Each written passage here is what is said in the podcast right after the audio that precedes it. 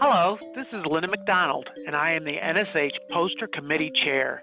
On behalf of the NSH, I am excited to share with you the 2019 NSH Poster Podcast Series. This program features live interviews with NSH poster presenters that shared their science and research during the 45th annual NSH Symposium Convention.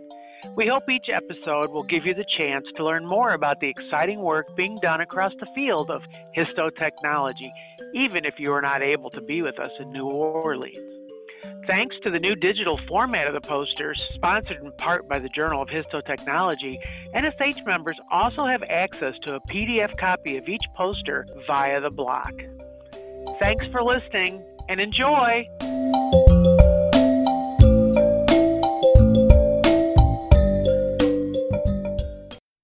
Hi, this is Susan Clark, and I'm sitting with Josh Greenlee to talk about his poster. And it, his poster is called Conventional versus Tissue Tech Express A, the 120 Rapid Tissue Processing, a blind comparison study using large surgical tissues. That's awesome. Very interesting uh, topic. Why is this topic so important? As we all know, working in the lab, and I've worked many years in the lab, uh, turnaround time has become a huge uh, obstacle, and, and, especially for some of these labs that are consolidating.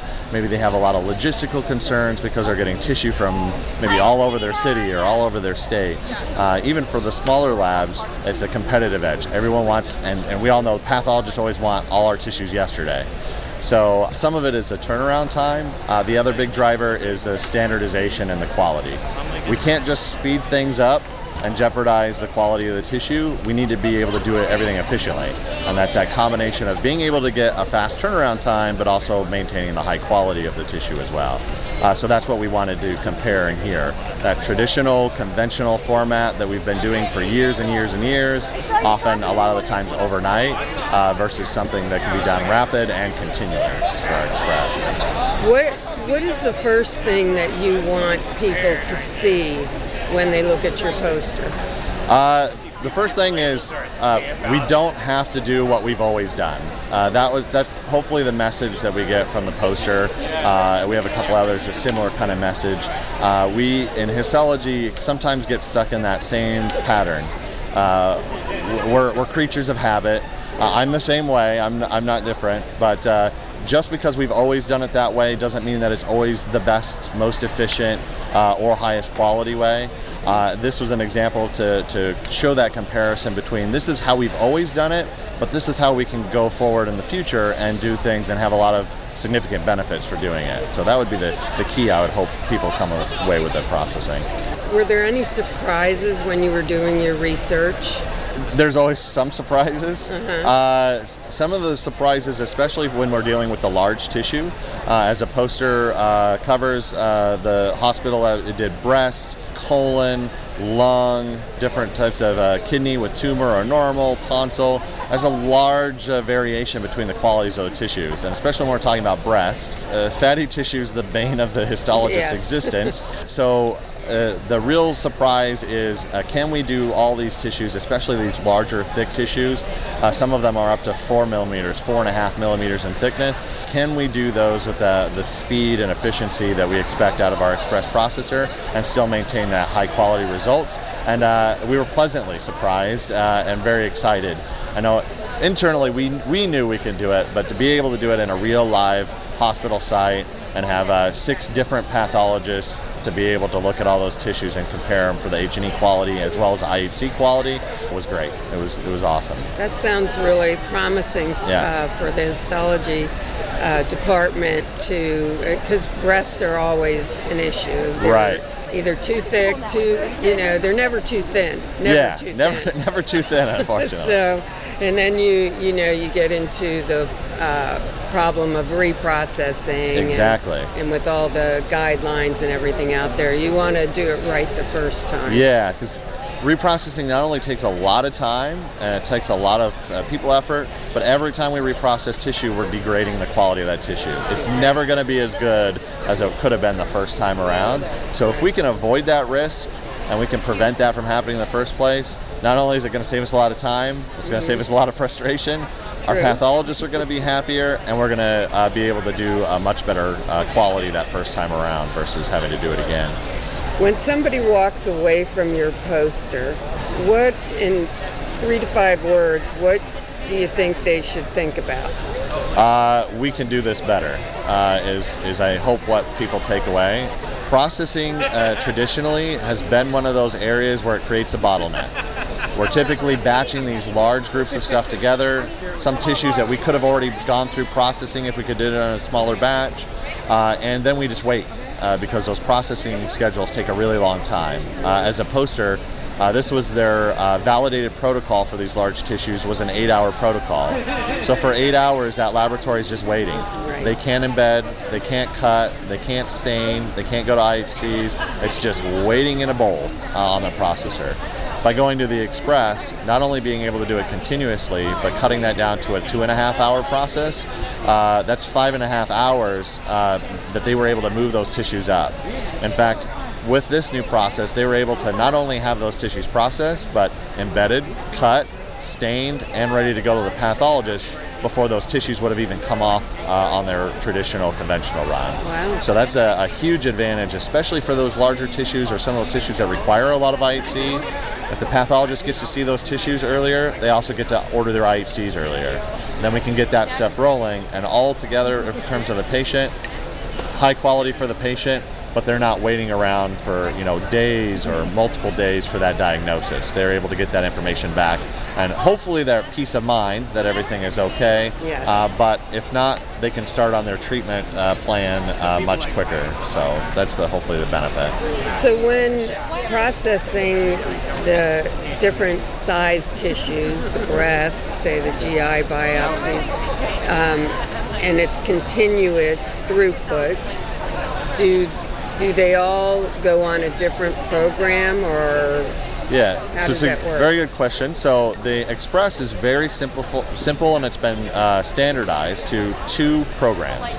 There is a standard program, uh, and then we're all used to that nickel thickness. Uh, So that normal grossing thickness, anything that thickness or less, that includes all your biopsies, GI biopsies, the cervical biopsies, things like that. That's going to go on the standard program, and that's actually a shorter program than the poster. That's about an hour program. Uh, now, when you're ready to start doing your large tissue, then we're going to switch it to the extended program. Uh, and on that extended program, which is what they did at the hospital, uh, that's a two-hour uh, a processing program, and then there's 30 minutes in what we call the pre-processing solution that's in the loading station. That uh, it's going to keep it uh, hydrated or, or wet, so it's not going to dry out when it's waiting uh, to go on to the next step, and it's also starting some of the dehydration process to it. Uh, with that, uh, you can load a new uh, run of up to 40 cassettes about every 40 minutes on that extended program. Uh, and on the standard program, it's even quicker. I can load a new group of over 40 cassettes every 20 minutes. wow? So on one machine, I could have three to four runs going all simultaneously uh, because all of the reagents are segregated in their own retorts. Uh, so we also don't have to stop to do a clean cycle in between. The paraffin is always ever in the paraffin station, so we don't have to clean the bowl out before we start our next run. So the combination of the, the speed on that. So we would segregate the small tissues, which a lot of labs are doing now for uh, like a biopsy run on a conventional run.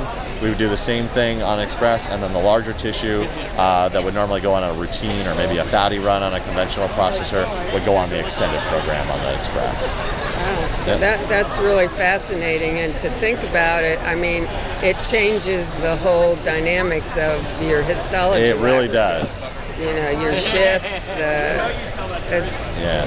Uh, I have the, the fortunate benefit, uh, the Xpress line of processors, we're on our second generation now, has been out for almost 15 years. And before I came to my position now, I worked at a high throughput lab and, and I've used this personally for almost 12 years. Wow. So uh, it definitely changes your workflow, but it's a very positive change.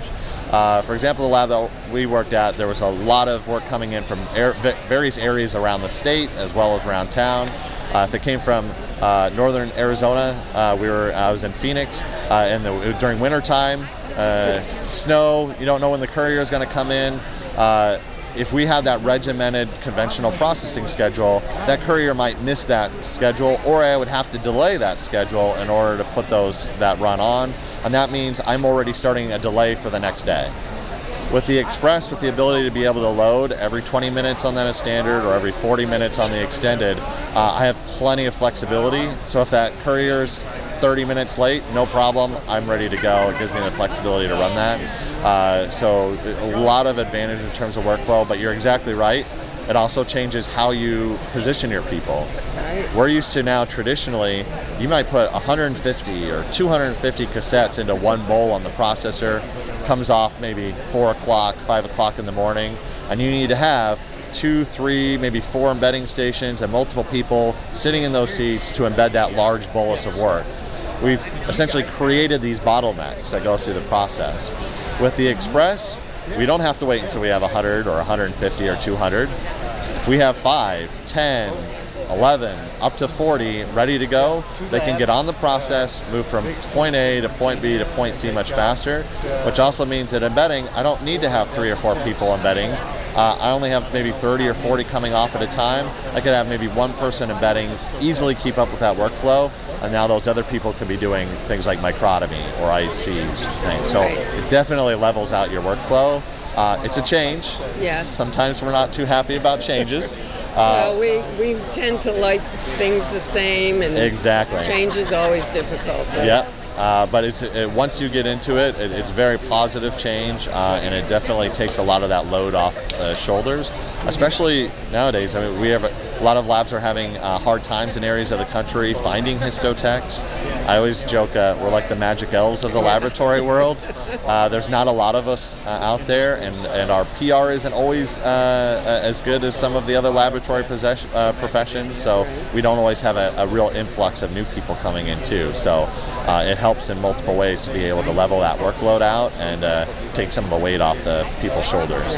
So in going back and talking with people over the years, um, there's been a conversation about the thickness of the tissue. Yes. And uh, in in our laboratory, we have PAs yep. that slice and dice, and you know they you know, as thick as your head sometimes. You know? Yeah, yeah. Unfortunately, the, the residents are often the ones that get picked on the most too, right. because you know they're going through in only a temporary fashion, and then next thing you know, they're cutting five millimeter pieces of tissue and they're cramming it into the cassette, and it gets those grill marks on the top. Right. Uh, yeah, that's that's definitely an issue, and that's a unfortunately a universal issue. That's not any good for conventional processing, and it's definitely not any good for rapid processing either. Uh, so what we've done uh, for the Xpress processor, we've actually developed some grossing tools as well. Uh, we have some grossing wells uh, that uh, have preset thickness depths uh, with the gauges, so we can uh, set the depth of that well to exactly two millimeters or two and a half millimeters, uh, and then using a tamper and a blade guide, we're able to cut those sections so those tissues, even for large awkward tissues, can be easily cut down to that nice grossing thickness we've all been taught for years and years and years that we've kind of escaped from. Uh, and we also have uh, what we call grossing forks. Uh, those are for those awkward uh, tubular type tissues, some of your colons and things like that, and it works almost just like your dinner fork. It goes into the tissue, and there's a preset thickness uh, between the tines of the, the forks. You cut on either side of the forks, and it'll be exactly one and a half millimeters or two and a half millimeters. Because it really starts with the upstream. If, if, if, that thickness, as you mentioned, is not good, uh, it's going to prevent the fixation a lot of the times from being adequate. Processing could be affected negatively. Then it makes it difficult then uh, when it comes to sectioning for, for microtomy. And then, of course, your staining and your IHCs can be uh, hindered because of that too. So if we can get it right up front, the whole stream works much better down down the line. Right. So. So, did you have any uh, pushback as far as when, uh, since you've been working with this for so long? So, uh, obviously the PAs or whoever's doing the residents doing the gross, you, you have to spend time with them to get them Right. on board. And and how was that? I mean, was there a lot of resistance or? Uh, it, as we talked about earlier, anytime there's a change, you're always going to see some resistance, and there's always going to be some small hurdles to climb. Uh, but really, it comes down to, as you said, training Yeah. Uh, and explaining that this is how it's supposed to be done. We're not asking them to do anything different than what is supposed to be good practice. Right. Uh, so you just have to remind them that you know this is good practice, and then we try to give the tools to make doing that good practice even easier. And with that combination, and once people get used to it and they can eye, hey, okay, that's what that nickel thickness is supposed to really be, uh, then uh, it, it becomes second nature to them. It becomes part of the normal process. So there is a bit of a learning curve. Some people are a little more stubborn than others, Right. but ultimately, especially from the pathologist side, of, when they're starting to see their tissues coming out with a better quality uh, and, and, and quicker turnaround time, uh, they understand and they can see easily the benefits of it, and then and then that pushback goes away. Yeah, a lot of times the PAs, the residents may see the end results, but the PAs don't, and so they don't get that understanding, which You- is so you- important. You're right. Unfortunately, there is sometimes that separation between uh, the grossing and histology in some cases, or the grossing and then the end result uh, on it, whether it's turnaround time or even on the quality. And uh, that's where I, we all do try to do a better job in terms of communication to bring that, because we're all a cog in that overall machine to get that final result. And uh, all the cogs have to work together, and they have to know what notch they fit in with the next cog. Uh, and sometimes we get really busy, and sometimes we don't have that opportunity to always go back. But uh, that's something communication-wise we could do a better job in some cases to make sure that everyone's aware of this is how your job affects the overall process. Right. And when they can get that buy-in and they know how they fit in, uh, it makes it much easier to make those changes. if you had to do a follow-up project, what would it be? follow-up project would be uh, more tissues, more tissue types. Now I've I've lived it, so I know what it's like, but it's a much different thing when we can put it on uh, a scientific poster, and you can have all those uh, controls uh, done, and and you can uh, lay it all out. Uh, I would like to do much more of that, much more pathologist feedback. Uh, it's been out for a long time. It's been vetted for a long time, but to be able to list that and have that down on paper and hear more comments like we heard for in this case where the pathologist said, yeah, we couldn't tell the difference uh, between the conventional and the rapid. I would like to have hundreds of those pathologists saying all the same thing, and uh, we're, we'll be growing and getting to that to that point, uh, and we'd like to have it all documented in, and in the scientific uh, paper. So uh, Great. that's the next step. All right, that sounds good. Is there anything else you would like to tell us today about your poster and the research that you've done? Uh, definitely check it out because, as I've already said multiple times, we don't have to be stuck in the same way we've always done things.